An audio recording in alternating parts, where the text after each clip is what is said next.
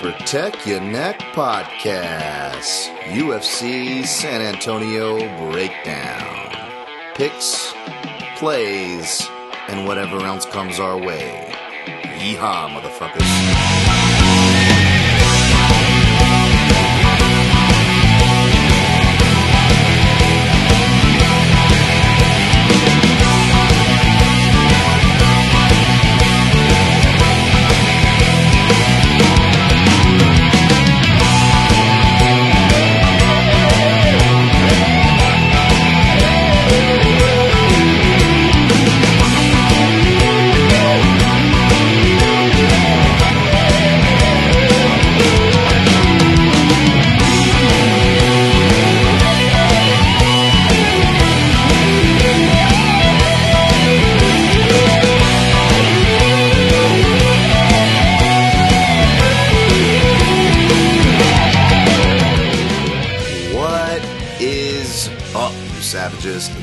Neck podcast, and I am your host, Dan Tom. And work you can find at MMAJunkie.com, as well as MMA Junkie Radio.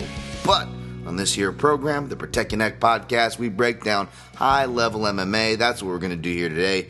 Tonight, whenever you're listening to this, hopefully it's before the fight, so I'm doing a decent job of getting it out. I thought I'd be uh, uh, getting it out a little earlier this Thursday, but it is the later hours Pacific Coast time of Thursday night as I am recording this to sit down. But those prelims were just uh, a, lot to cut through. So, uh, but I, but but I did uh, uh, get some uh, some crunch time in. Got some some fresh takes for you from top to bottom. Yes, of course, I'm talking about UFC on E ESPN4 as I'm giggling at myself for having to look at the notes for that. I just spent the whole goddamn week uh, studying the card as per usual, but uh, you know I forget what week we are and whatever nine or ten week stretch that the, the UFC tends to to, to, to, to put, it, put put put us in now uh, as fans, media, and whatever. The the hurdles are are are, to, are you know are a many, and uh, yeah, definitely feeling it. Not complaining, just just just definitely feeling, it, especially with the contender series, which is awesome, and it's really been turning uh, for the better. Uh, we'll touch on that briefly. We'll touch on Bellator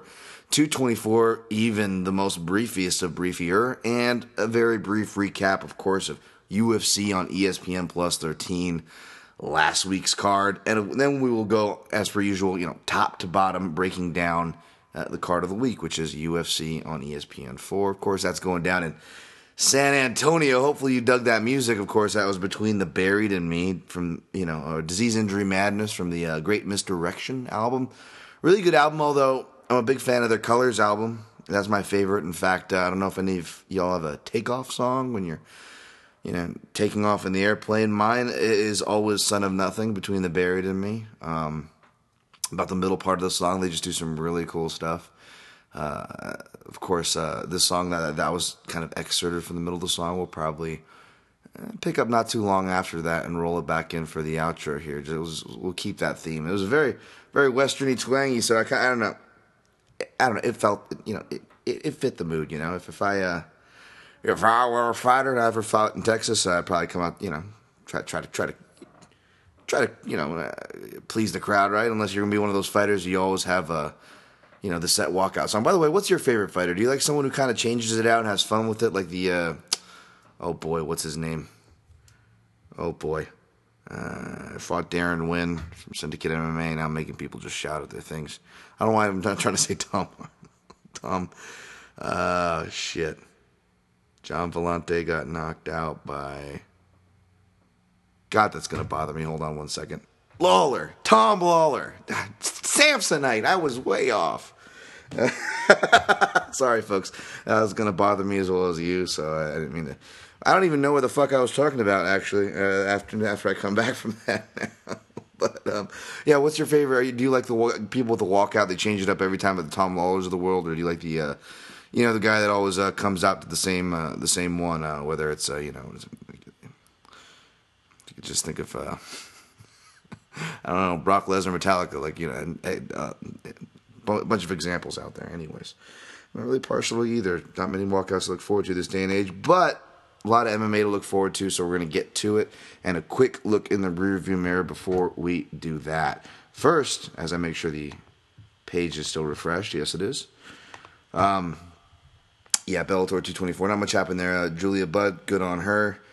Uh, starting to get some attention as she's been kind of quietly doing things. Carvalho defeats uh, Chidi. That's kind of interesting because Carvalho's teammates with uh, the newly minted middleweight champ there. Well, you know, cross teammates. I mean, he does his camps over there. Part of it in Brazil. Um, uh, Lovato uh, Jr. is who I'm talking about, of course. Speaking of title picture, Juliana uh, Velasquez. Vasquez. Uh, Juliana Velasquez uh, defeats Christina Williams. Got some attention from the champ. Ilima-Lei, Ed Ruth back on track. Uh, hey, my boy, Nainoa Dung. Nainoa Dung. I mean, he's uh, he got the win there. Didn't see that fight. Uh, Leslie Smith, etc., etc. Uh, Jordan Young. All right, yeah, uh, that's Bellator. You like that recap, folks? Uh, Dana White Tuesday Night Contender Series also happened this week. That was that was fun. Um, just some quick notes. I, I, you know, I told myself I was going to be harder on the grading because I was just giving out kind of wrote myself into a hole as far as grading criteria, but the same sense, it's like I don't want to be, you know, hard just to be hard, and, and because then that, that that you start to almost run the line of being like snarky just to be snarky, and I'm definitely not the snarky type. That's not me. That's not where.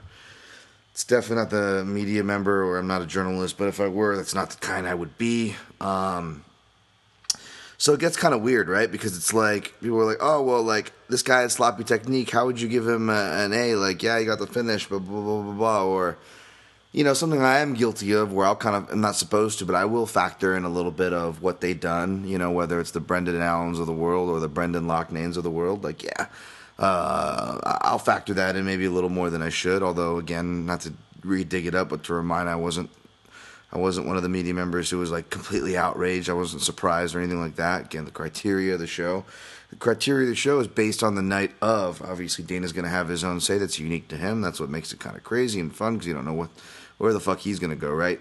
Um, and for my article, you know, um, people don't care about it, and should nor should they. And I don't have any uh, effect. So it's not like uh, if I'm just like gonna be like fucking super snarky or harsh critic about it. It's it's more just kind of I don't know. At least in my eyes, it shows more about me than anything, and I really want to make it more about them and keeping within the criteria of grading the performance on the night. Um, again. if a guy's super sloppy, is it going to eventually affect the grade? Sure. Yeah, yeah, definitely. Uh, that one kid uh, that missed weight, um, Siler, you know, he was really clean, but he started gassing out, he got really sloppy. And just gassing out in general, missing weight in general, like he probably should have got a C. But I was probably being really nice with the B minus um, because the kid's got talent, but you know he's got to fix those things. But uh, whereas like even uh, other things, it's like okay, if we, if I start grading solely on talent, like how are you gonna give that guy an A? You know, his his skill is this. Like, these are fighters coming in very early in their career. From from the good ones to the washouts, all of them are going to get better from this point on, whether they win or lose, or whether they have high ceilings or low ceilings.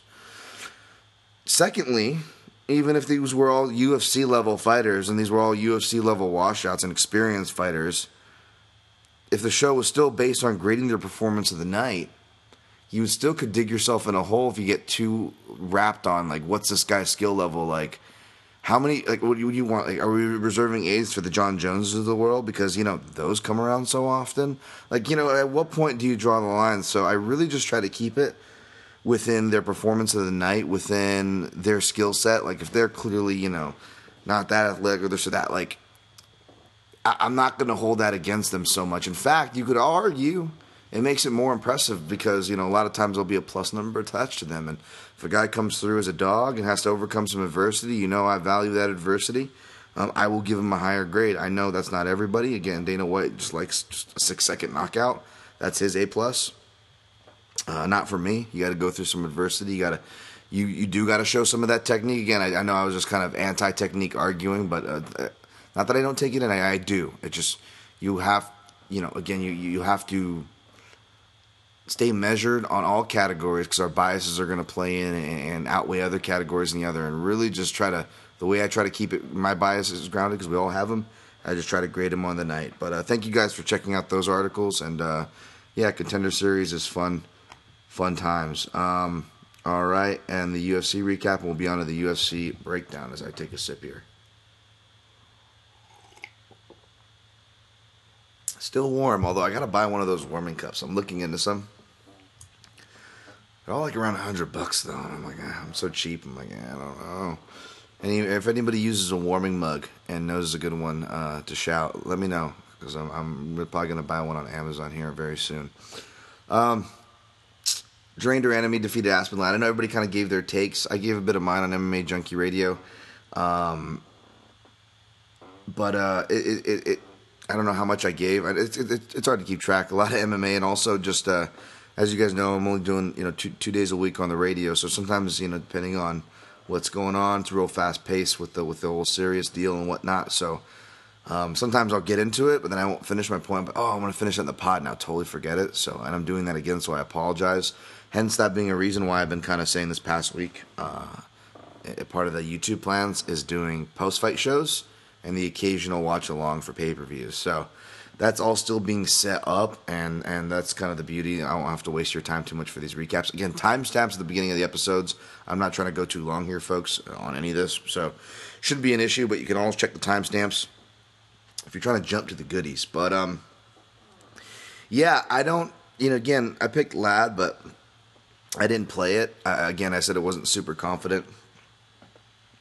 So I said Germaine could ice her with the counter right hand. I wouldn't be surprised. Um, it's just more the the timing of the finish, and it looks worse on slow mo. I will say that, so people should be aware of that.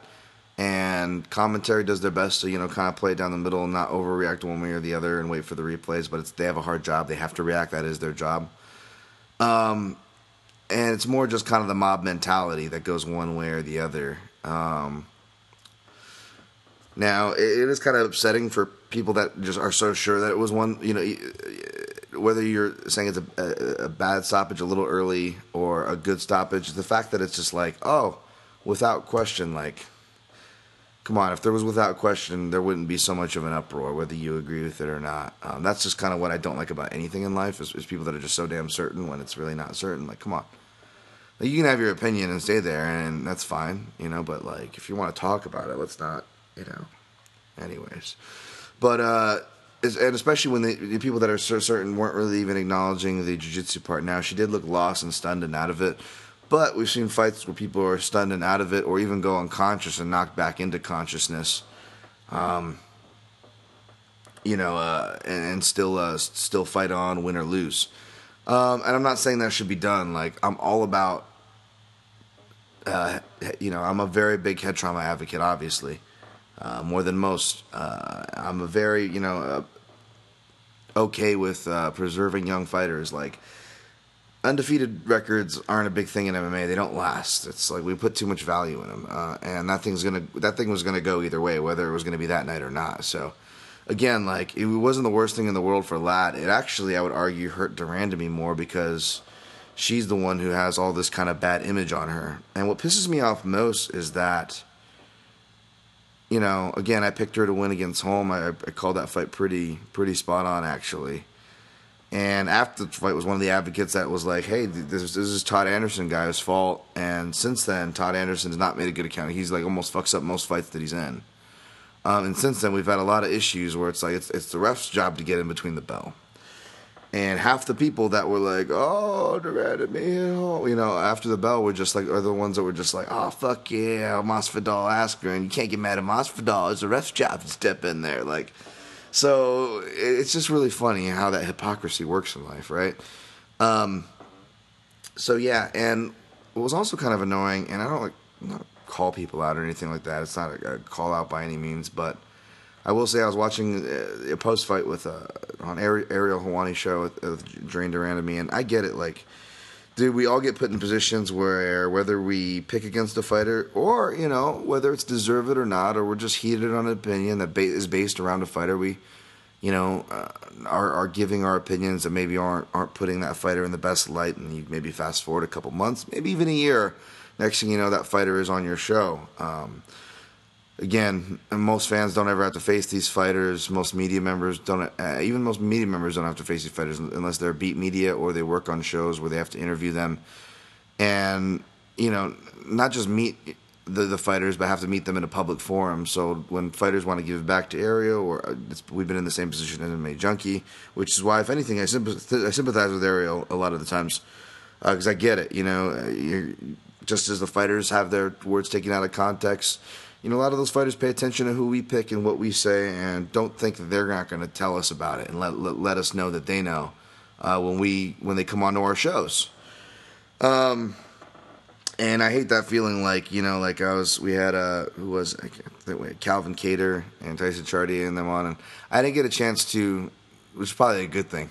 It was funny. Masvidal came up to shake my hand. I was like, oh god, oh god. That was his hands behind his back when we had him in the studio.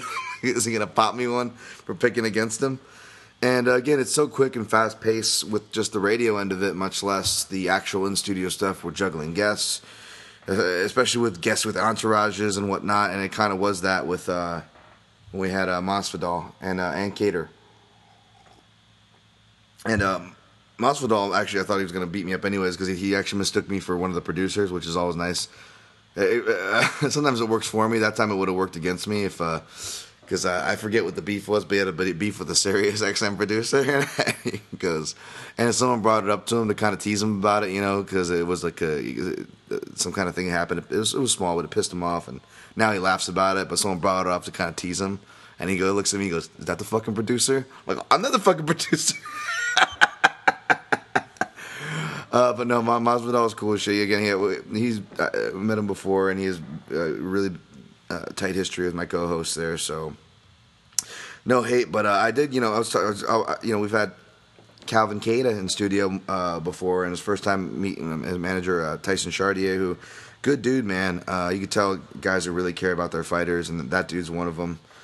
Um, and you know, like I was telling those guys, I'm like, man, you guys are, are messing with my bias here. I'm gonna you know, make it harder harder to pick against you. And I and I came clean with him because we had him in all studio. I'll be honest, I picked against you before, man. And uh, I hope because we were talking about chips on shoulders, he always talks about the chip on the shoulder. And uh, I said, yeah, man, uh, I apologize in advance in the future if you see me uh, picking against you for for whatever reason. I I hope I did. I don't have to, but you know. That's the game, but uh, you know, and and, and uh, he was like, "Oh no, no," he was really cool about it. But uh, that's the thing. I try to come clean you know, when I can't, I, again, I get it. You feel kind of, you know, because even though, you know, most people online and Twitter are, are, assholes, you know, all these people, YouTube commenters and whatnot, but at the same time, I get why it can look like, you know, a lot of us media members are two faced, but you gotta understand the delicacy of the media members that are in that position. Now, that said, that long windedness said, um, man, you know, I, I, was again, I was a big supporter of GDR before 208 and after, and she was getting all this hate. Even like people, you know, uh, going into the Raquel Pennington fight, like people didn't even know she almost lost her vision. All this stuff. She wins, and it was like you know we are doing highs and lows. This is a segment on MMA Junkie back uh, at, the, at that time during her Pennington fight, and uh, and you know that was mine. I, I, really put my heel to the ground because I'm like, you know, no one's talking about her. This girl had to go through so much media criticism and bullshit, and no one apologized. No one gave her any positive PR. Everyone ignored her. She was buried on the undercard, etc. I'm like, fucking go GDR. Now all of a sudden, you know, she gets this main event kind of by happenstance. Let's face it, this this clearly wasn't the UFC's first option. Uh, they clearly aren't, aren't big uh, Drain de Randamie fans. Uh, and uh, now all of a sudden she gets the win, and like I get it, I get you know Ariel's got the biggest show. He's only going to have the you know he's going to look fair whether whether whether it's true or not. His show kind of I guess kind of forced him to because he's so high profile and has been. And fucking he deserves it. Dude, dude's a hard worker. I don't know him personally, really. I've, haven't had much interactions with him to be honest at all, if any. Uh, but but I'm not a hater. Believe me, fucking much respect to that dude. Hard worker, uh, great for what he does. Yada yada yada. But he was the biggest motherfucking like like uh, not the biggest, but like he fucking. anytime it would come up, like oh yeah, and then the drain around, like that's not a real. Oh well, yeah, she. I mean that's not that doesn't count as a champion. Like a little like off remarks and that. Like he's done that for like I guess years now, technically, considering his foot February 2017 since uh, UFC 208 and the dude, and it's really weird because again, Ariel really plays his lines really well. Uh, he all keeps things very professional, unlike me, who's just kind of cursing about and fucking, you know, doing podcasts late out of my bedroom like a real pro over here. Um, you know, but so it, it just it was it was just really weird. Uh, he just seemed like he just really disliked Germaine de Randamie, um, and uh, and not even like when he was like talking to the Holly Holms or the opponents of the world, where he's trying to get on their good side and doing that whole shtick. Like he would just would cite it sometimes, and now all of a sudden he's just like on, I was watching his interview and on a show this last Monday. He's like, "Oh, why do people give it a crap, huh?" Da, da, da, da, Like I, I'm just I'm sorry. Like again, I know it's not popular and it's not professional to say anything negative about colleagues, but my God, that was just one of the biggest hypocrisies I've seen in a long time. And I just to say that. Anyways, uh, props to de Randamie for winning, but that people who are getting not just defending, but almost getting upset that people would question the stoppage, like. And then I saw also on Twitter people saying, "Oh, why didn't she get a bonus and this and that?" And like, I would have loved for her to get a bonus too. Again, uh, like with the Masvidal thing, like uh, just because I picked against them recently, like like I haven't been fucking trumpeting their story for years prior, right?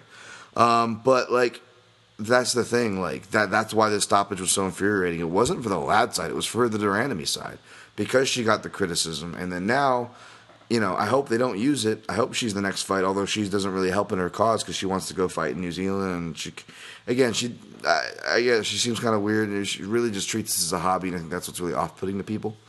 But uh, it, it is going to hurt her, whether it's matchmaking, politics, UFC, whether you agree with it or not, or shit like this, like bonuses. Like you know, if if Herb would have you know, stopped it right off, or it was just a you know you can't help it. It was uh, the body language that triggers. That's where I kind of forgive her. Kind of similar to the Cejudo, uh, Henry Cejudo, T.J. Dillashaw stoppage. Um, I always get mad when they stop it when someone's trying to regard, kind of like Aspen Ladd or re wrestle, like uh, Simon was to kind of Faber. Because to my opinion, those are the most. Those are not only correct, but technically the most high percentage things to do when you're hurt in a fight. Obviously, striking is not one of them. Um, so that always kind of irks me, but at the same time, uh, yeah, like that body language is going to trigger most refs, um, experienced or not. So, so yeah, I mean, do, do, do I think it was a good stoppage? No, no, no, no, no, I don't think it was a great stoppage. But do I think like it was some robbery? The fight wasn't going to go that way? No, I mean the fight probably probably was going to go that way. I suspected it could go that way. It looked like it was playing out that way. So. Uh, no robbery, no huge controversy in that sense, but was it a good stoppage? No, it wasn't a good stoppage. Um, but props to GDR, Uriah Faber, you know, again, just doing the Uriah Faber thing in the same arena as Michael McDonald. He, you know, looking at, uh, looking similar to that, hitting that kind of hitting that counter right hand, and uh, you know, after getting clipped too, um, and uh, you know, beats Ricky Simon. Uh, regardless what you stop, thought, thought of the stoppage, uh, you know, again, Ricky Simon went down pretty hard initially too, so wasn't going to be much uh, people protesting Faber in Sacramento. Um, I don't think he should get a title shot again. I, I think he should just make him rematch with Jimmy Rivera because I don't know. Again, you know, the you know, the Ariel GDR thing, like Uriah Faber, dude's so fucking professional. But like the one dude you just bring up and he has this kind of thing about is is Jimmy Rivera. Can't say his name right, doesn't give him credit. Like Uriah Faber's poked dudes in the eyes before, but man, that was just really bad, blatant fouls he was giving Jimmy Rivera in that fight. Uh, that messed Jimmy Rivera up more than he let on in the fight because he, he, wanted to continue. He didn't want the win taken away. Um, so I would love to see that run back. I'll just leave. I'll just leave that there. Uh, Josh Emmett defeat Mirsad Bektic. I'm glad I changed my pick on that one. It was worth getting crap from uh, Uncle Matt Eat over there. Uh, the the junkie staff curse is broken. Uh, you know, again, that was just. I mean, Mirsad didn't wrestle, but still, I just I don't know how far it was going to get him. I think that was kind of inevitable, and that's what happened. Uh, Karl, another pick that was right, although I scored the other way. Karl Roberson, I picked and played him, but I, I scored for Wellington Turman. I don't know if the, I want to drop the robbery word, but man, I thought it was fairly clear two rounds to one. Um, I think Roberson could have stole that second round, but it just felt like he gave it right back to him. Like that was just some of the worst fight IQ as far as just again with that celeb thing of judging someone from a seven second window. Like if we were to judge Roberson from a 15 second window, that might be the worst 15 seconds of fight IQ I've seen. Um, but yeah, he didn't. It, apparently, it didn't cost him. So hopefully, he learned that lesson without having to learn the lesson. Uh, and no hate to Karl Roberson. I'm not hating on him, man. I'm just saying this is just, you know. All right, Marvin Vettori defeated Cesar Ferreira. Um, you know, Marvin Vettori was coming off the layoff, but aside from that, I felt pretty confident. I feel like Ferreira surprised us enough, and his I will say his chin, you know, continues to surprise me with how, uh, with with, with how how much it's holding up. So, but but good on uh, Vettori, who was just cursing like a madman with that. And again, like I tweeted, like ESPN Plus doing some good things, but god damn it just sucks that we're paying for a fucking paid service and they're just bleeping out curse words. You know, we can't we can watch people pummel each other in, in a cage, but we can't have curse words. And if you're gonna bleep them, like at least bleep them. Don't just drop the audio feed. Like at least bleep it so we can have context to their message. You know, like the Happy Gilmore kind of scene. Like Nate Diaz, they believed him on Big Fox, but that was the biggest call out of his life. That that changed his life and led to him making millions. Can you imagine if they just audio drop that and they go, "Oh, I, I, uh, I think he called out McGregor there," and then you got to go hunt down the post fight. Good luck. Uh, all right, uh, John Allen defeated Mike Rodriguez. Upset. It's like the short notice fighters did better, man. It was crazy. Andre Fili defeated Sheymon. Come on, Sheymon. Moraes. Um, yeah, I, I picked Fili, but I didn't see that, folks. It was almost like the Gabriel Benitez knockout, but in reverse, as I tweeted. Juliana defeated Pena defeated Montano. That's ugly as expected. Hall defeated Elkins. Picked that one right. That was weird as expected. Uh, go Pedro Martinez. He was on the way to losing a ping pong, but got that fucking head kick. Great, great job. Uh, another perfect example of Mark Montoya cornering, man. How he guides fighters through the fire. That guy's awesome. Uh, Brianna Van Buren. Again, I didn't watch the tape. I'm glad I didn't pick and pl- uh, play. I picked Livia Souza. I'm glad I didn't play her because man, Brianna is someone to watch out for in the future. And Benito Lopez, I guess, defeated Vince Morales, but I was loosely watching, but I had it Vince Morales two to one, and apparently that's how most people had it too. But the one time the judges are awarding, well, I don't want to say they always fall for flash, but awarding leg kicks, right? There you go. All right, well, that does it for uh, the recap of that. 27 minutes in. Yeah, I'll definitely timestamp in. And uh, let's just go straight into the uh, the breakdown here. I'm going to power through, folks. Power through. My voice is, is going. It's been a long week.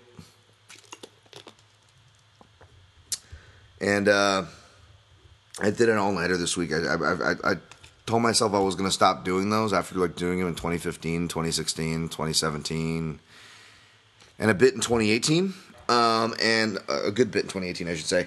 And uh, I, I, just, I don't know, man. Just, uh, yeah, we got the, the, the turnaround. All, every my weeks are pretty front heavy in that Tuesday night, man. Between uh, doing the contender series articles, analysis, getting the picks in. Sun. Next thing I know, the sun was up, and uh, that may be. Uh, hopefully, it's not a trend for Tuesdays because I'm it just fucks me up. All right, we're to go from top to bottom as per usual. UFC on ESPN 4, San Antonio, Texas.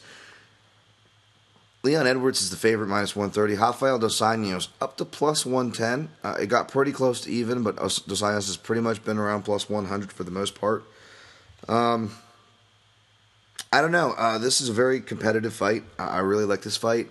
I'm almost mad that it comes about because these are like the two guys they use to like plop other guys up. Where like these guys always are the kind of guys where they're talented and they're more talented than they should be, whether it's like, oh, this guy is a smaller, older guy, uh, this guy's English, or whatever you want to say, which is really kind of a dated stereotype. Leon Edwards is kind of the perfect uh, example of that.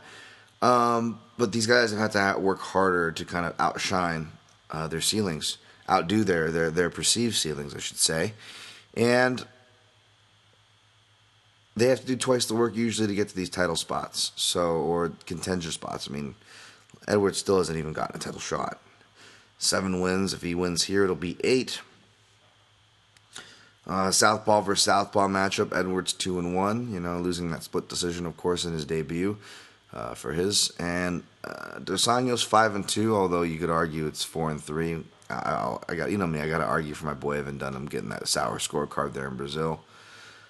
But uh, yeah, and Dos Anjos' losses were, of course, again he had a, a, a you know competitive decision, albeit unanimous, to Gleison Tibau. That one sparked him to kind of change up his wrestling. And uh, I don't think he's lost to a southpaw since. Uh, and then Colby Covington, yeah, that was it. And obviously, you know, uh, we'll, we'll talk about that one here in a second, I guess, or it'll come up. Um, because that fight kind of uh, is a good example as well as far as what separates it here for me uh, is pace. Again, both guys well rounded, both guys very technical, and it sucks that one guy is going to have to lose. But but pace was the one thing I really noticed that stood out. Um, Edwards is probably the more versatile wrestler and goes to it more. But Dos Anjos is very capable there. He's just mainly having to focus on counter wrestling. Both guys are flexible as far as they can pressure forward and counter, I will give the countering edge to Edwards, uh, especially in this fight where the dynamic I think is is, is going to be pressure and, and, and, and forward moving offense for Dos Anjos. So that'll give Edwards his counter opportunities. What he does with it, we'll see. Whereas Dos Anjos can counter, he can strike at space. You know, uh, even with bigger, longer guys, he's used to doing that at lightweight. Did so with Tony Ferguson. Did so very successfully against Donald Cowboy Cerrone. Um, but you know he really does his best work pressuring. He's a more flexible pressure fighter. I think that's what he's going to do here, and and it's his pace. You know, whether it's at lightweight, welterweight, wins or losses. You know, losses against guys like Tony Ferguson, where he's almost killing himself passing out, making the, his last weight cut to 155, and then going five rounds at altitude. And still, I think the rounds he did win was like round four, round three, were his better rounds, like the later rounds of the fight. Crazily enough or the Colby Covington fight again, fairly dominated, but comes back and has that strong fourth round where he's taking Covington down. Granted, Covington tired, but again, he was in the driver's seat. Dos Anjos was on defense, and he still had the out uh, the room to put that output in the fourth round. Obviously, granted, you know Lee was gassing a bit earlier than I'm sure even lead detra- even lead detractors expected or suspected. And uh, but still, we saw Dos Anjos' pace able to keep up with someone else's pace, weather the storm, and just come on strong those late rounds. Round four again. Round four seems to be his round there. Um, excuse me, and, uh, and and yeah. Whereas Leon Edwards, I take a sip.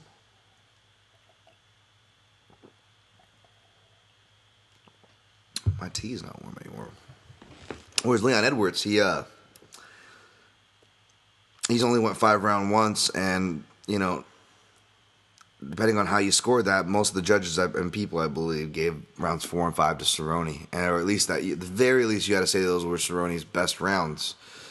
Uh, and that was the one time he went five rounds. I believe he was scheduled to go back in BAMMA, never did in his pre UFC career. And although he's gotten late finishes like the Peter Sobotta finish, which is really impressive, I mean, he's so gassed on not gassed, but just really breathing heavy at the end of a lot of his fights. His post fight interviews, he's still breathing by the time it comes around. Uh, and I'm saying not the hugest thing. He puts a lot of pace. He deserves to be breathing that hard. But at the same time, if I'm really having to split hairs here, what you do at this level, you know, I don't know. I don't know how that is, man, because uh, the guys you fought don't have the pace that Rafael Dos Anjos does. Um, and they definitely don't have that experience in these later rounds. So unless Edwards is able to sting him or really just uses leverage and is you know but even if he uses leverage well and is wrestling him down again I just got to i'm not sold he's got to keep doing that and not get tired for rounds four and five so unless he stings dos Anjos first and really gains his respect and then mixes in wrestling then that's okay but he's really got to sting dos Anjos if not hurt him or get him out early altogether um, otherwise i see dos Anjos pulling away uh, i feel it's weird. I, I I'm a real fan of Edwards. I love this matchup. It's a tight matchup. I I don't disagree with the line of Edwards being the favorite, and it should be a close fight. I just I don't know. I feel I just I just feel very clear read on this one. If that makes any sense. I think the southpaw versus southpaw matchup's gonna benefit Dos Anjos more. So uh, I'll go Dos Anjos with a decision, with the caveat of getting possibly a late stoppage in rounds four or five. Um, I also played Dos Anjos um, at a 1.5 unit for me. All right, next fight. Uh, I even hate saying co-main event because there really is no such thing as the co-main event outside of pay-per-views in 2019 now in the UFC. Yay! Um, we got Walt Harris minus 155, Alexei Oleinik plus 135. This is probably one of the fights that I came closest to wanting to change. This one and uh, Ronaldo Hernandez, which we'll get to shortly. Um, yeah, man, I took Harris, and I'm not, as you can hear by the sound of my voice, I'm, not confident in it. Hell, I mean, even against Sergey Spivak, we saw what he did to that guy. Like, I still wasn't confident. It's just so hard to be confident in Walt Harris, you know? You don't know kind of what you're going to get sometimes. Sometimes there's weird things to his fights. Um, but at 36 and with experience, you look at his record, aside from maybe, you know, a short notice fight here and, you know, a, a moment of bad IQ there, uh, you kind of look at his record and you could argue this guy, uh, this guy, uh, let me here, let's, let's pull it up of doing guesswork in my head from days ago. I mean, the no contest, you know, whatever you want to make of that. Uh, yeah, and then the Godbeer and Werdum, uh, minus those, you know, you he hasn't lost in 2016. That was a split that could have gone his way in a really boring fight. So you go back from that. Yeah, I mean, since 2014, right? Yeah, I mean, it's a game perspective, but you can twist it around. Now, I like Walt because he's super athletic big, and a southpaw striker who can really strike. Uh, he, he's done boxing. He knows mixing kicks and knees. Uh, he says answers at every range. He's flowing in and out at every range with his checks he, to watch his tracks, you know, doubling up on certain sides. Like he's doing all these really good things. Um, shows answers in the clinch, even against deceptive clinch guys. Although I believe Arlovsky's clinch and wrestling game was super underrated for the longest time, and it's quietly fucking deteriorated like ridiculously. And we'll talk about that soon because he's on this card as well. Um, but I liked what he was doing. Now, could I see Oleinik pulling guard and Walt Harris following him? Yeah, that's the scary part. I, I, I could see some stuff like that happen. Walt Harris looks like he's cleaned up a lot of his ground game and clinch work and whatnot, but you just look at the guys that Alexei Oleinik's beat and really and whatnot. It's it's tough, but at the same time, his defense is just so awful. I just have a hard, you know, like I actually picked. It was weird. So I actually picked Overeem. Uh, that's not weird. Uh, he was a favorite, but I picked him to do it inside the clinch, so that didn't surprise me so much. Um, clinching is usually a bad thing with Alexei and it will be in this matchup. Don't get it twisted. But Overeem's one of the best clinch fighters ever. Of course, I always say that him and Josh Barnett, as far as the heavy Barnett, Hartnett, Barnett, as far as uh, Josh Barnett, Pearl Harbor, um, is uh, as far as heavyweight is concerned. But the weird part was Overeem didn't jab at all during that fight. And he also did the very Overeem thing where I'm just going to let the guy walk me down and I'm not even going to throw anything. I'm just going to put, you know, where he puts his guard up or lets him clinch. And maybe that was his plan. Maybe he knew what I suspected and, and many suspected. And obviously, I wasn't the only one. Uh, and just wanted to eat him up in the clinch. But he didn't really offer up that resistance. So, um, it's not like you can't avoid the clinch. Like, if it wasn't for that stray shot, like, Mark Hunt was using foot, like, Stubby Mark Hunt was using footwork and to use uh, proper angles to get distance management before that. You know what I'm saying? Like old Mark Hunt, old Stubby Mark Hunt. Uh, and so I, I feel like Walt Harris can keep him off him and make him pay and possibly knock him out in that first round. That's that's, that's what I'm thinking here. But Alexei Oleinik, man, not just submissions or clinch, like the way he swings, like he clips guys like Travis Browne or uh, well Jared Rosholt to you know maybe not the best example, although I was at that fight when Jared Rosholt beat Walt Harris. Um, TUF 18 finale, I want to say. Oh, that was a fun one. Is that where Gray Maynard, uh, Nate Diaz 3, one of my favorite post fight speeches ever? Um, yeah, that shit was tight. Listen, I'm fucking hungry. but uh, yeah, so, you know, he could hurt Walt Harris too. And we saw Harris hurt by Nikita Krylov.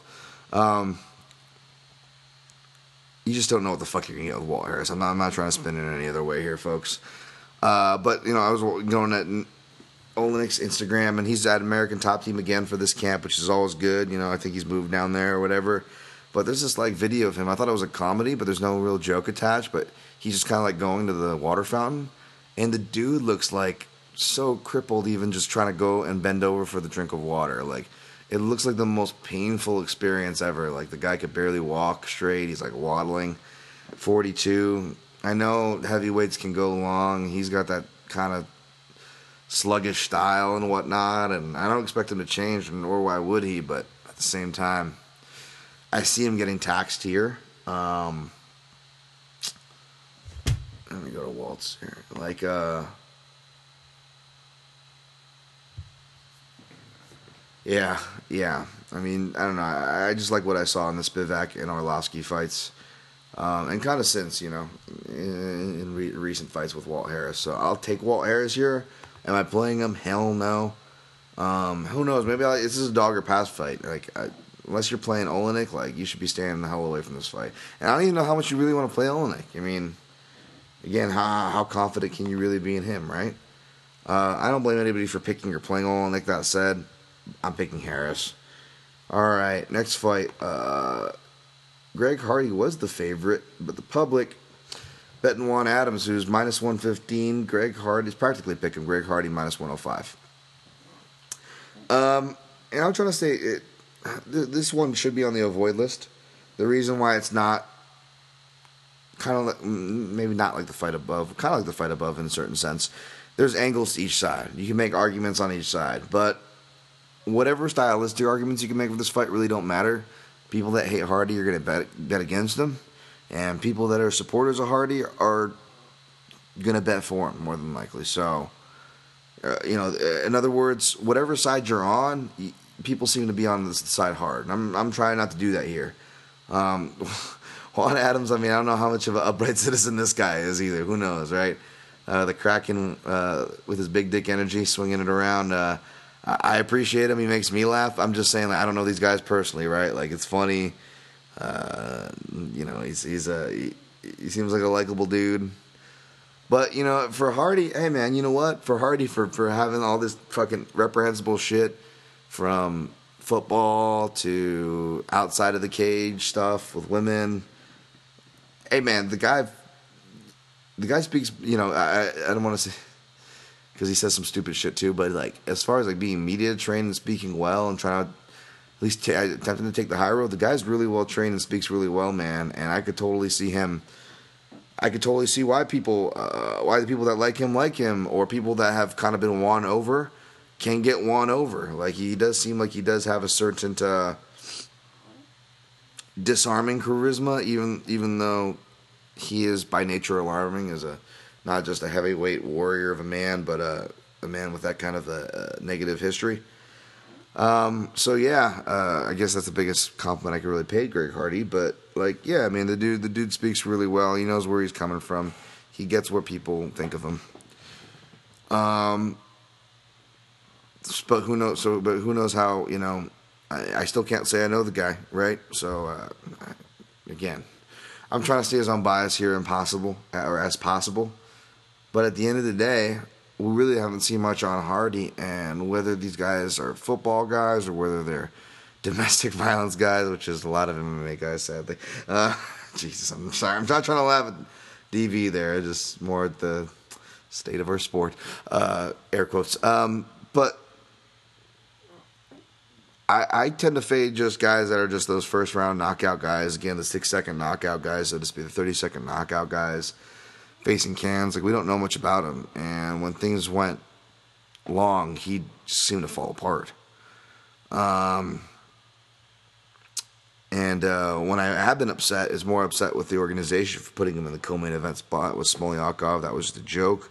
That whole thing was a joke. Um, therefore, that's why my pick was probably a joke with Smoliakov. I mean, it, it certainly looked that way uh, with the way that guy fought. That guy, or I guess fought air quotes. Um, but at the end of the day, it is it is someone it is wrestlers who are going to be his worst matchups, which is kind of why I'm surprised they gave him Juan Adams. But after watching Juan Adams' last fight, it was not an inspiring performance, and I remember thinking to myself, going, you know what, Greg Hardy could probably beat this guy. And even though I'm picking Juan Adams here, spoiler alert, Greg Hardy could could certainly beat this guy. Juan Adams doesn't have the best uh, defense. You know, we've seen him uh, we've seen him get stung there with uh, not stung, but like it hurt. But like you know, we've, we've seen guys hit him when with with, with uh, right hands, and that's Greg Hardy's specialty. He's Greg Hardy. I think is going to have the speed edge here. And what I don't like is. I like that Juan Adams has a comfort, uh, comfortability and he's more looser, which is going to make him gas out less quick. But he fights almost with that like pong jab, where like he knows that he's bigger and longer than everybody. The problem is he's facing someone as big and about as long as him, and a guy who again is I think is going to be faster, and at least from an, maybe an overall athletic, but more specifically, importantly, a striking aspect is stronger. Now, when they hit the ground, believe me, that strength's going to go to Adams. But as far as striking goes, that's Hardy. So if he's getting lazy and flicking out that jabs that he can get away with with other guys, that's what I worry about. That's where I see Hardy. I imagine Din Thomas in his corner uh, kind of already spotted that out, and they're going to wait for that lazy jab and try to retract on it, uh, follow the retraction. But if Adams tightens that up and gets right into the clinch and is able to survive that shot, uh, or who knows, hurt Hardy one of his own, because that's another thing too. Like Hardy looks like he has better striking technique, but I don't know how good his defense is because most of the guys are such such cans they don't even throw at him. But from the cans that he runs over to the quote unquote harder fights, pretty much everybody who's thrown at him has hit Hardy. If you really look at it now, have they done much? No. Um, Hardy looks like you could take a shot, but this is heavyweight. I wouldn't count on it because those guys really don't like they're throwing with any intent. It looked like they were throwing like they're trying to set off fireworks to distract them. Like, here, look at this, please stop, stop. You know, like I don't, I, don't know how how real of shots he's been hit with yet. So it's not like I'm even, even though he's, I'm, saying he's got the advantage. I'm laying out the pathway for him here. I'm still not even convinced what the hell we're dealing with in, with uh, in regards to his strengths. Whereas Adams, we saw him hit that kind of cardio uh, failure where he couldn't get a guy out and instead of falling apart, he won that fight. And that was his UFC debut as well. That was Chris De La Rocha. But then we uh, saw him take that first first uh, loss in uh, in his fight with uh, Arjan Bhullar, and um, I picked him there, but I wasn't super confident. And uh, yeah, man, I knew I should have picked the the guy dropping the Scottie Pippen references in Arjan Bhullar there. But even going back to watch that fight, it was actually more competitive than I remembered. And then listen to interviews with Juan Adams, like where he is very honest and in his shortcomings, which that's another thing. Like Greg Hardy is too, but it's more like canned responses where he doesn't say what he did. He just kind of talks about his mistakes and moving forward, and he puts it in a very kind of political way and doesn't really specify anything. Um, and I know we're talking comparing, you know, DV allegations compared to past fights here, but I'm just saying as far as admitting one's mistakes go. Whereas I like that about Juan Adams, he was very forthcoming about his mistakes, not taking it seriously, what he did wrong. Um, you know, although he was kind of talking about, oh, some people thought I won that fight, but you know, still he was pretty honest about it, and seems to be putting more important. He seems to be putting his money where his mouth is. Uh, not just listening to his interviews, going to his Instagram, and like he's really, you know, he, he's walking around like for this whole camp, like at least twenty pounds lighter, uh, looking in the shape of his life, uh, taking this really seriously. He might be a guy that needs to be kind of motivated for things and have a little bit of shit talk. And he admitted he didn't really have any of that because Bhullar's a cool guy. What are you gonna do? Make fun of the guy's religion and stuff? Like no, that's no. So, uh, but Hardy, obviously, easy guy to find reasons to, to dislike. So Adam seems to be all set there. Though I do wonder how much of it is gamesmanship. He's just probably just trying to pull him out. And Hardy seems to be aware of that too. But still, uh, I, I, don't think it's the gamesmanship that's going to win him. I think it's Juan Adams getting to the clinch, clinching him, making him tired, getting him to the ground, attriting him for a, a late second round stoppage is going to be my call. But would I be surprised if he already just ice his ass in the first? Like, nah, I wouldn't be surprised. Uh, I'm actually staying away from this fight unless like a, unless they put a plus a number next to the guy I'm picking. Uh, but the number, unfortunately, on the guy I'm picking seems to go up. Um, but yeah, I got Adams. All right, next fight, Dan Hooker, Hooker, Hooker is 140. Dan Hooker and James Vick plus 120. Vick's picks, baby. Um, James Vick needs the win here bad, man. He's he's in the hole, but he, you know, uh, as far as you know, two losses go. Um, yeah, this is a winnable fight for him, but I, I, I don't think he's to win. I think uh, uh, Hooker takes this one. I'm to pick Hooker. A really easy prototype, I guess, is the Paul Felder, you know, as far as their striking and, and stances and whatnot. But I think Hooker's going to be mixing a lot more southpaw, mainly be fighting from. He might dust off his southpaw stance and do a lot of, a lot from that, or he might not because he might want to go to those calf kicks and, kicks, you know, toward Vick. Uh, Vick was very honest about those. He thought he had his defense in, and they weren't. I'm sure he's addressing them, but part of the reason why I picked against Vick again, whether we're talking about his calf kicks or kick defense or shin, anything, I just feel like he's fragile and only going to be more fragile at this weight because you know all the injuries he's had, uh, which, which kept him so inactive earlier in his career. And he's gotten about around walking around the working around those, but at the end of the day, you know, he's never missed weight. And I know he gets really you know upset when you talk about that, but like he doesn't look. He's a guy that just always looks terrible, and you gotta wonder, are we even seeing the best James Vick? I feel like we might see a better version of him at 170. And the longer he wants to fight at 155, the more I'm going to pick against him. I feel like I think the more the fade is on because I just even with technique, I don't know. I, I just don't know how strong he, you know, his stuff's going to be holding together at this weight. And against Hooker, a guy that uses all limbs, all weapons, can counter, can come forward, uh, has answers if you try to, you know, clinch or, you know, uh, change that level. Uh, unless you're a really good wrestler, which, uh, you know, Vick's tried to use more of, I don't know. I wouldn't be surprised to see Vic mixing takedowns and just try to stay behind his jab for this fight, to be honest. And if Dan Hooker has some of his performances from early in his career where he just kind of turns off and goes into zombie mode and doesn't adjust, then in that world, yeah, I could see Vick get a decision, but um, I think Hooker gets it here. I haven't decided if I'm going to play it yet. I'm probably going to stay away. Um, but yeah, I think I think I think Hooker does it by a decision, possibly by finish. So again, I'm uh, having trouble deciding where to put my money for that fight, if at all. Next fight, speaking of having trouble, yeah, this one I, I second guessed myself. I almost went the other way. And then eventually, I don't know if this it's anticlimactic if I do it that way, but I settled on the favorite, and Alex Hernandez minus 200. Come back on Francisco Massaranduba Trinaldo plus 170. This feels like a trap fight. This fight is definitely on the avoid list. This has got trap fight written all over it. Um, I really should have picked uh, Cerrone. It just felt like kind of a trap fight there too, and, it was. Cerrone ended up getting getting the win there. Um, and it makes much more sense in hindsight. We just gotta see more from. Excuse me, see more from Hernandez. And what worries me is, you know, Hernandez saying a lot of it's pacing, experience, and yeah, that stuff's true, sure, but I don't know, man. He's kind of he's doing the same thing. He's doing, if anything, less cross training and less traveling than before.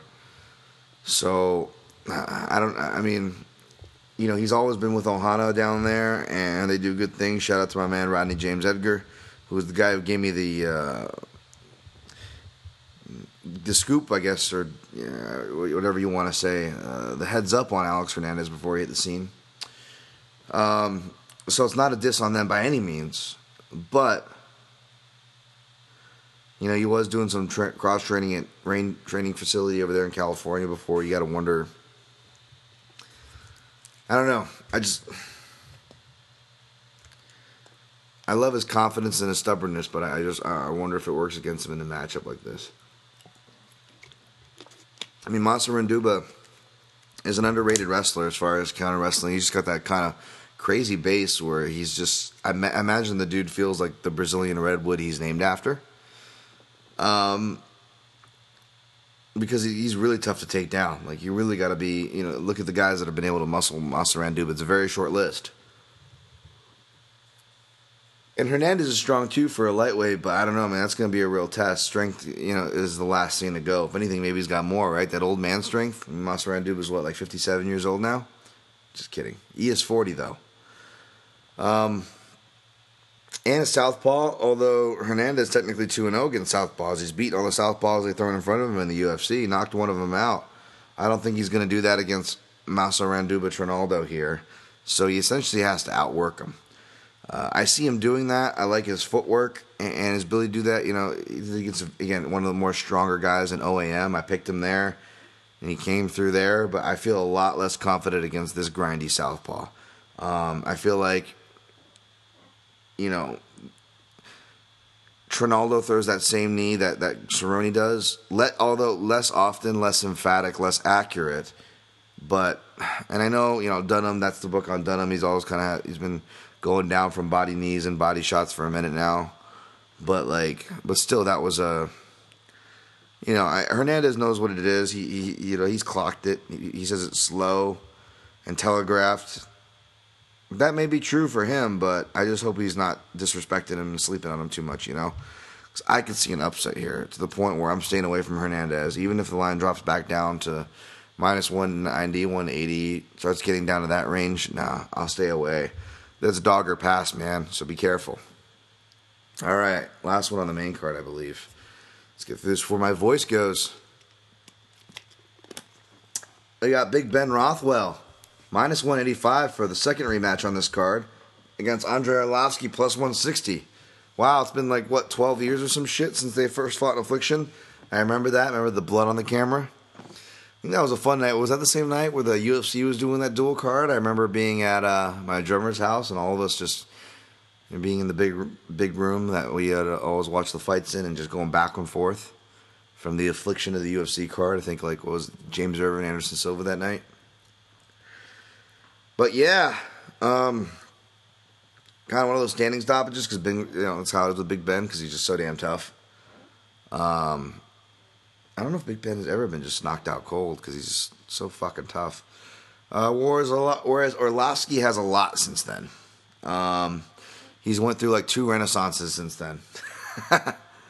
uh, but this one seems to be kind of over. Like he went to American Top Team and hey man, he did me well against Stefan Struve, Albini. Maybe not Albini. I don't know if I picked him there, but uh, uh almost against Tuivasa, man. I still defend that pick, even looking back at that now uh, was worth taking that shot, like plus 300 or whatever. But I can't hear. Um, Big Ben, you know, I don't think it was as atrocious of a decision in the rewatch, but it was, it but but even though it was a loss, it was a very close fight that he had with Blagoy Ivanov, who was super underrated, another Belarus guy. Uh, but I think uh, Ben Rothwell gets his first win over a Belarusian and gets his revenge here. Um, Arlovsky's just kind of just like Looks like one of those wind up toys, you know, you wind him up in the back and you just set him up and he just does his machine thing now.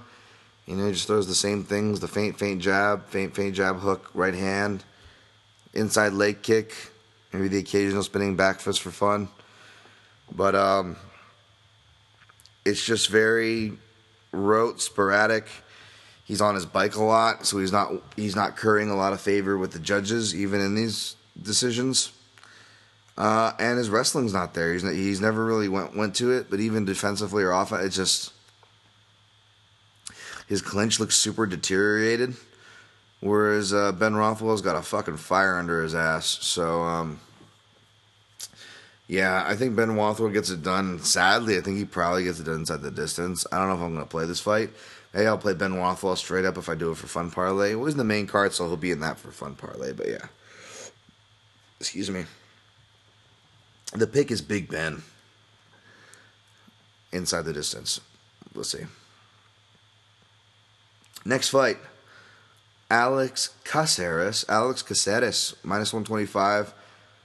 Steven, or as I'd say, Sterling Peterson from the Chicago Police Department.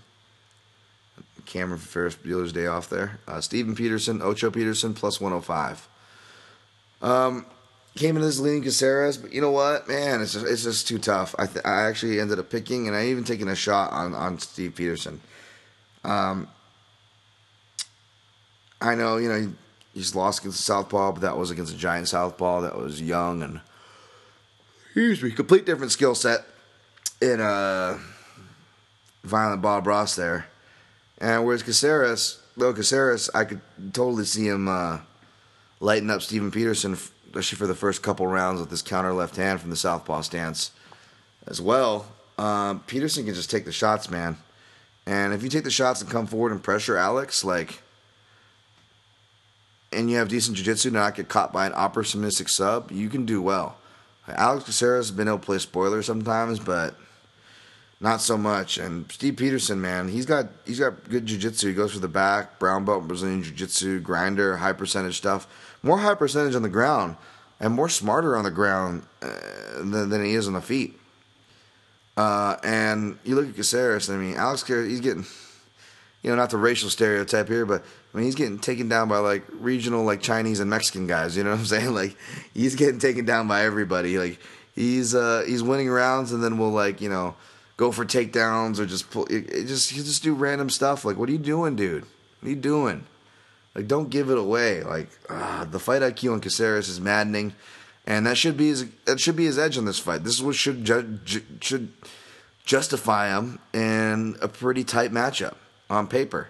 Is that oh well he's got experience and his well roundedness.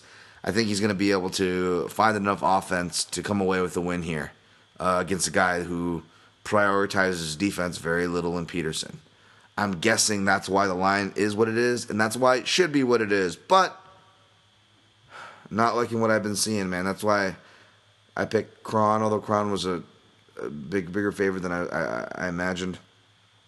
Because experience didn't matter uh, with, with Caceres. You know, it's more about styles. And that pressure style is going to pay for Peterson. Well, I wouldn't be surprised to see Peterson actually get the rear naked choke here. Um, I took a shot on Peterson at plus 105. I just, I just threw a unit on him. All right, next fight Irene Aldana versus Raquel Pennington. Uh, Irene Aldana minus 140, come back on Pennington plus 120. Uh, I saw some conjecture on this one on, on Twitter. People surprised that Pennington was a dog. I wasn't. I wasn't. Um, I like. Uh, I liked Aldana a lot. I should say coming in. I still like her, and she's my pick. But I will say I always like Aldana. I, I, she's been a girl I've, I've, always liked. Not necessarily been high on, but since watching her back in Invicta, I believe was when I first saw her. Was it Smith? I can't even remember now. Um, no, that was the UFC fight. I love that fight. Uh, fuck, who was it in Invicta? Anyways, I'm too lazy to look it up. But uh, but yeah, I've always loved her style. Um, you know, it's like the Mexican Holly Holm, except she's uh, more willing to scrap than Holly is, and and will actually go for some submissions and shit. So uh, yeah, I dig it. Um, I, I like her in this fight. Although I will, I, I mainly like her because Raquel just seems shot, man. And I hate to say it because she put together this quiet kind of renaissance, and then before she gets her title shot, she gets that damn accident, you know. And I just feel bad. I don't know how much that affected her, but you know, Nunez is a badass. She went five rounds. She get credit for that. Um, almost five rounds, I should say. Still. But then in that GDR fight, she just looked like it had no motivation, you know and just the layoffs, the injuries. I'm like, maybe she she's just done. Like, is it just a fade? So I was actually gonna just play Irene Aldana here. But then I looked on Raquel Pennington's Instagram, and she looks like she's in the shape of her life. I've never seen her in this good a shape. Um, so she's got skills, even like deceptive. Uh, she'll go for a takedown. She's got some deceptive submission skills, and uh, she can stay in the pocket and return and throw um, when she wants to. So I do think this fight is closer than I initially thought. I think the line's about right now. The line has tightened up a bit, but I do feel the line's about right. I'm sticking with my pick Aldana, but I'm actually putting this on the avoid list um, because I feel like uh, I feel like Aldana's not getting enough credit as the favorite. She seldom does get the credit she deserves, and Pennington, for a fighter who traditionally doesn't get the credit she deserves in this spot, I feel like is getting more credit than is due. But with the Instagram little conjecture there, I uh, interjection of thought, um, it scares me away because seeing that doesn't mean everything, folks. But Raquel Pennington is not necessarily one that looks like she comes into shape, and, and even in her good performances. So she's coming in like this this late in her career. all right, looks like she's really making this one last hard push. So it, it's enough to scare me off, which is why it's on my avoid list. But the pick is Aldana uh, by the decision. Uh, I think she she lets fights get a little too close, but she turns it up at the end of rounds, and I think that's going to be enough to steal uh, two rounds out of three. It's probably going to be a greasy split, though. Another reason why it's on the avoid list. Also on the avoid list, Jennifer Maia, Drew Dober in female form, minus 140 versus Roxanne Modafferi. Come back on Foxy Roxy plus 120. Uh, another one, my all this one my pick changed, but I came in, you know, leaning and my lean kind of uh, eased off to the point where my pick changed. Um, was siding toward Maia to repeat history against a rematch uh, over in Invicta FC. But uh, going back and watching some of the fights, sorry, that's another reason why I was late because like fucking man, these fights, are, these fight cards are thick, and there's a lot of goddamn decisions, man. A lot of decisions, even whether it's guys like Steven the Petersons or the Raquel Irene Aldanas or like these fights, you know, the the Modafferi and Maia, all a bunch of decisions, and then like, well, you got to go back and watch the rematch. And for people that don't know, it was for the title when uh, Maia was the interim Invicta flyweight champ, and uh, so that was a five round fight. You got to fucking sit through, and Modafferi kind of faded toward the end of that fight, and depending on what you're awarding, if you're awarding submission catches uh, and, and, and, pressure and grappling, then you could definitely have given it to Modafferi, which is what one scorecard did. Um, but if it was a three round fight, then it would have been a unanimous decision, I believe. No, it still would have been a split, but it would have been two, yeah, it would, it would have been for uh, if it were three rounds and that's not the, the logic to base my pick off here. Uh, it's mainly because Jennifer Maia has been around deceptively long. Everyone knows Modafferi's been around forever. Maia's actually been around for a minute too. The problem is, even though Maia has this higher ceiling and higher respect and all this stuff, she's changed very little over the years, at least the back half of her career, especially. Um, whereas Modafferi, the back half of her career has been filled with the most change. Uh, and since their last fight, I feel like Modafferi's gotten better and they both have gotten better, but I feel like she's she's she's improved and added more. Uh, and uh, her re- MMA wrestling, you know, is finding that original flow with her judo and submission grappling skills from before, and she just really has that trifecta uh, going for her now. She's just multi-threat, you know. Um, even though I picked Shevchenko, I uh, I did say, you know, I say, you know, you can't sleep on the striking of Modafferi. You're looking at Sijara Eubanks fight. She was having moments capitalizing in some exchanges, countering, coming on strong, even after taking some hard shots. So it really takes a lot to get Modafferi out of there. Uh, and just Jennifer Maia, man, I don't, I don't know how much favor she curries, like, with her kind of stick and move and countering style because you're really depending on the judges to know what they're looking for and uh, I don't know, three rounds. I feel like yeah, payback, revenge. Modafferi, you know, had her opponent pulled. Um, yeah, man, she's she's ready for this one. I think I think she's gonna score the upset. It's gonna be a tight and greasy one. So I'll probably still sprinkle on her because she's a dog pick, but uh, but yeah, it's gonna be on my avoids list because it's tight. Um, do what you will there. I, I skipped over a fight. Sorry. Uh, Klidson Abreu, minus 170, come back on Sam Alvey, plus 150. Uh, this one should be on the avoid list, folks. Uh, came in leaning toward Klidson just because I just I, love Sam Alvey, man. You know I do. He was uh first fighter I had on this podcast. Uh, podcasted for years with uh, one of my favorite co-hosts and people in the world, Jordan Killian. Uh, I wonder if they're gonna keep doing a podcast. I gotta ask Jordan about that, by the way. But um, but yeah, man, just I mean the, the, the spots where he's supposed to win, he doesn't. Like Sam's the guy you want to bet or play as a dog, which yeah, I guess gonna portend where I'm going here. But like as a favorite, it's, it's hard to trust him.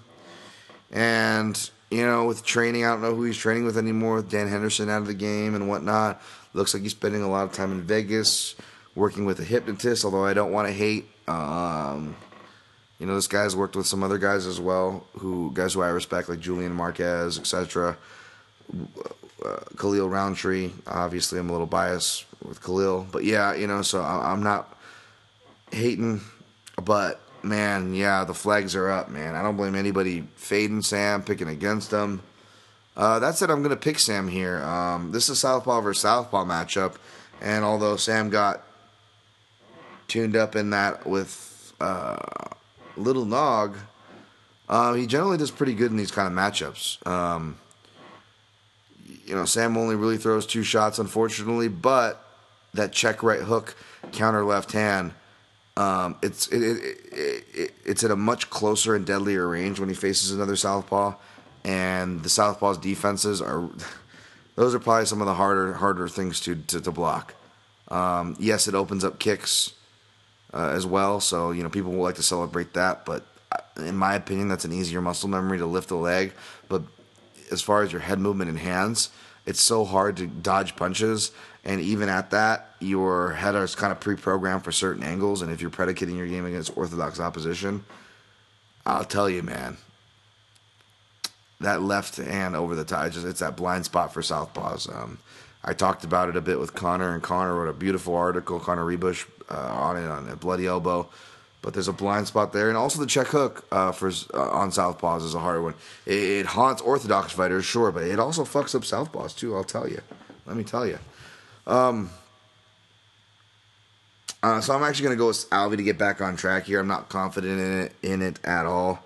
Uh, Klidson has a full camp. He, I believe he's trained a little bit at an American top team for this one. Um, we'll see. I just I don't I, I, I he, he relies a lot. You know, he's like, oh, we, we weakness in his jujitsu. It's like Klidson, you say that about everybody. And that's one thing about Sam is he's usually a pretty underrated uh, counter clinch wrestling, clinch defense. Uh, so we'll see. We'll see. i am picking Sam Alvey to finally get another knockout, but I'm not confident in it at all. Um, I may sprinkle degenerately personally, but I'm not making that a player telling you to play or pick him. Believe me, it should be on the avoid list. It is not. The pick is Alvey. All right. Uh, oh boy, this one's on the avoid list. and You might be wondering why. Ray Borg minus two ten. Gabriel Silva plus one seventy five. Uh, this is like a spot. Oh, let's get let's let let's let Ray Borg get back on track. You know, uh, poor guy. Uh, we tried to give him back on track uh, with the with the uh, Casey Kenney. Um, not tried. I mean, he was a short notice, like a weak replacement. I forget who Borg was supposed to initially face there. But Casey Kenney, you know, was a guy to look out for for people in the know and showed up. I don't know how much he showed out, but the judges thought he did enough. Um, you know, it was close fights. Uh, I hate dropping the robbery word, but yeah, you know, it was, it, was tough. So, are they trying to get Ray Borg back on track here? And there's not a lot on Gabriel Silva that I could find, but he is Erick Silva's brother. But it's like the it's kind of like Sergio Pettis versus Anthony Pettis. Like the younger brother is like way more fundamental, whereas the other brother like paved the way with his flash. Um, they're like the, the poor man Brazilian version of this, I guess. And, and Gabriel Silva is similar, man, except he doesn't like the kicks like like young Sergio. There, uh, he is likes boxing. He actually has done boxing tournaments done some real training in there to go along with his black belt in Brazilian Jiu Jitsu. And I actually like his boxing technique, man. Real power for 135, which is not no surprise with the current uh, environment at 135 that we have. So yeah, man, I, I really liked what I saw from him. Um, and if his jiu-jitsu is legit, I think it's going to be a real tough matchup for uh, Ray Borg. Uh, Ray Borg should be able to out scramble him, but I, I, feel like this fight is, is I'm gonna pick Borg, but this is a dog or pass. Like I don't know, man. I wouldn't be surprised to see Gabriel Silva maybe even knock Ray Borg out. This fight's gonna feel a lot like uh, Ray Borg's fight with what's his name, uh, La Pulga, La Pulga. Uh, fuck, I like that guy. I, I the same boxing coach with him for a little bit, Gil Martinez. Uh, I know Junkie Radio people are probably screaming at me because he was on there for a minute. Rode his motorcycle, I believe it was Colombiano. La Pulga. Um, underrated cat that just couldn't put it together, but gave him a deceptively tough fight on short notice uh, Ray, uh, to Ray Borg, and uh, and yeah, I could see that going this way. Ray Borg just looked awful too. You know, maybe that was the fight he needed to shake things off. I mean, he missed weight, looked bad, as well as missing weight uh, physically. Um, just looked flat.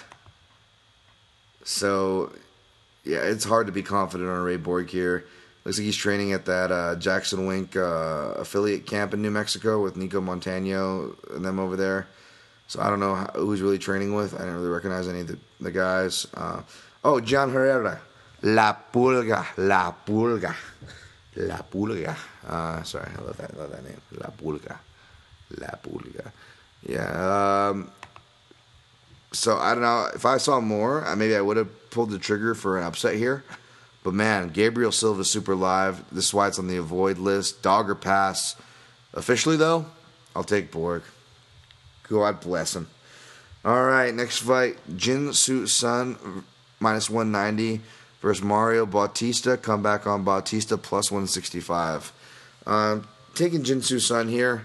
Um, not a ton of footage that I watched outside of the UFC of these guys, or available, I should say.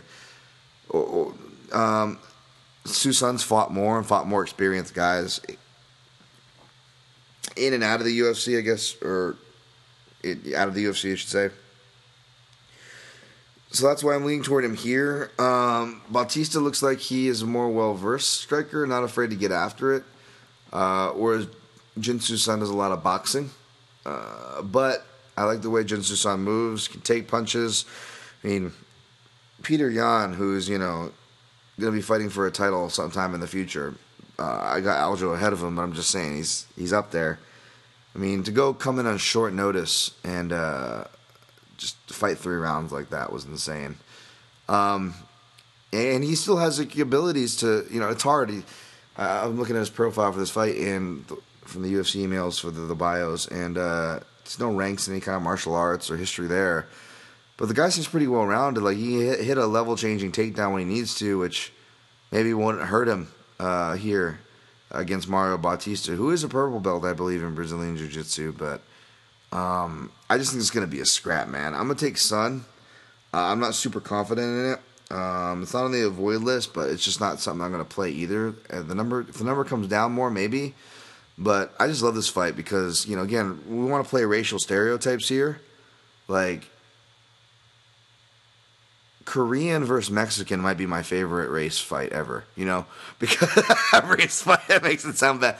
Because like you know, like Dong Young Kim, Marco Polo Reyes, uh, fucking. I don't know. I can't. I can't think of any more right now. There's, there's, there's a ton, but like, it's always a good time. You know, like Hawaiians, Mexicans, Koreans. Like, there's a certain, there are certain, you know, certain races they just fucking produce just fucking tough, tough motherfuckers, I tell you. And uh, we get Mexico versus Korea, baby. My favorite, my favorite race match. I'll take Sun.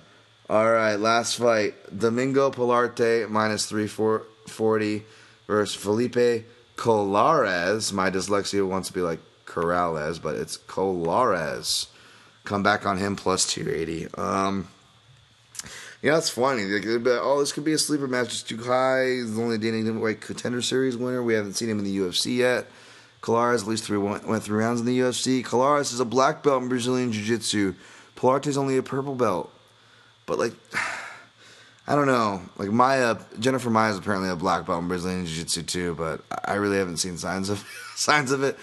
I'm not hating, but like, there, there's this is one of those cards where there's a couple black belts on here where I'm I'm I don't know. Do they have Cracker Jack boxes? Uh, do the the Cracker Jack boxes give give prizes out in Brazil?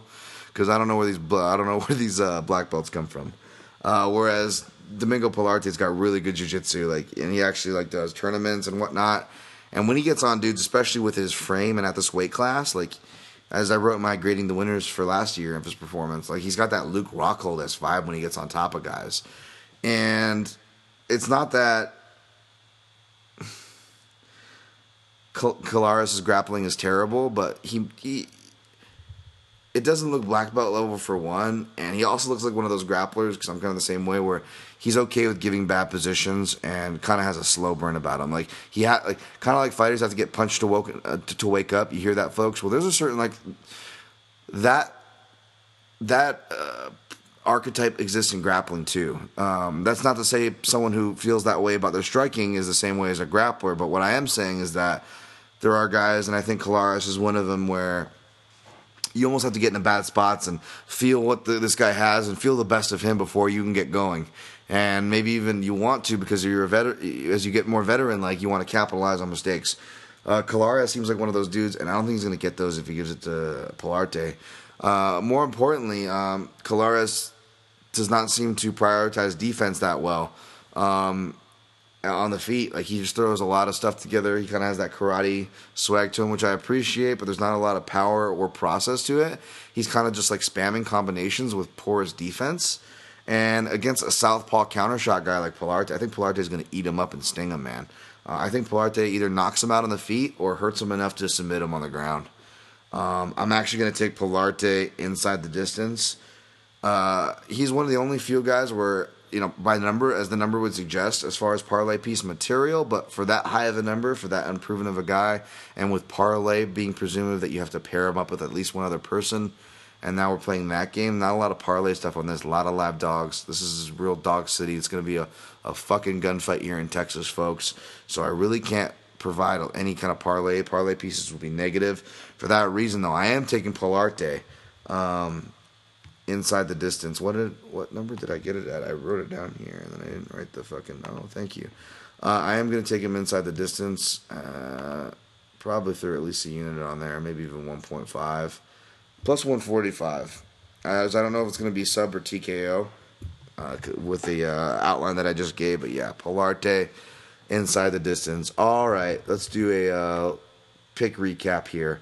I'm to go from top to bottom. Um, woo. Sorry. Sorry, folks. Yes.